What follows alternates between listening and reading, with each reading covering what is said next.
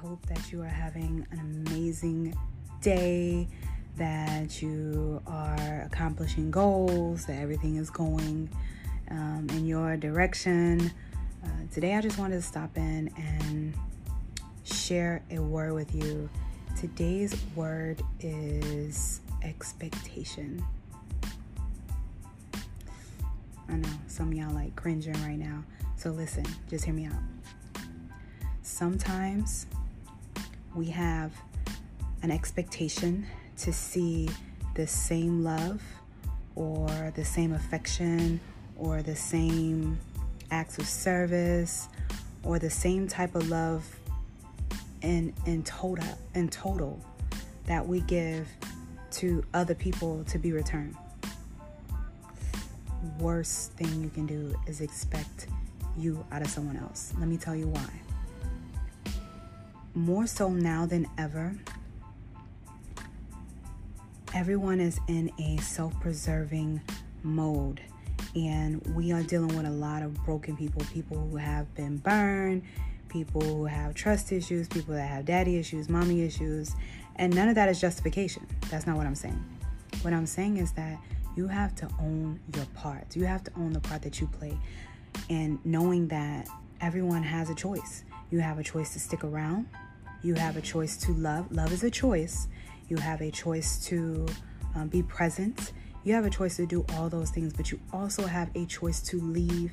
You also have a choice to end that season and move on. You have a choice not to allow people to treat you a certain way or to allow yourself some space to grow or to heal or to insert whatever that is. Having expectations for other people to do things the way that you will do them will end in disappointment every single time. Even if it's a good person, even if they have the best of intentions, people can still hurt you. It's a fact. So the sooner that you wrap your mind around that, the happier that you'll be.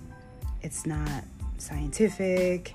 I mean, I can get into some scriptures and, you know, quote some word at you or whatever, but it's it's reality. It's reality that some people are to think different than you, that some people are in a season where they might be hurting or healing or whatever. So my advice to you is one, go in a situation with a made up mind that that's the decision that you made and you understand the consequences and or cause effect of whatever that is. And that way you can be at peace because your peace and joy is the only thing that needs to be protected in a situation like that. At the end of the day, can you be at peace with the outcome? Can you be at peace with the friendship or relationship or, you know, um, family, whatever it is, insert obstacle once you've done said act or, uh, you know, move forward with whatever was on your mind to do, pursuing that goal, whatever. Make sure that you, the only expectation that you have is that you've made a decision to do this because it was in your heart to do and that it was the best option for you in your life moving forward because people are going to continue, continue, continue to live and operate in um, a self preserving mode. I know, hard reality, but just keep living, baby. You're to come across a lot of uh, not so pretty disappointments, and it's okay. You'll grow through it, you'll learn through it, hey, who's to say that that person or loved one won't come back around in a new season? But you'll be a different person when they come back around if if they didn't, um, you know, act in a way that they should or respond in a way that they should. You just have to be willing to um, evaluate and see who you are at that time. So that's my advice to you guys. Love y'all.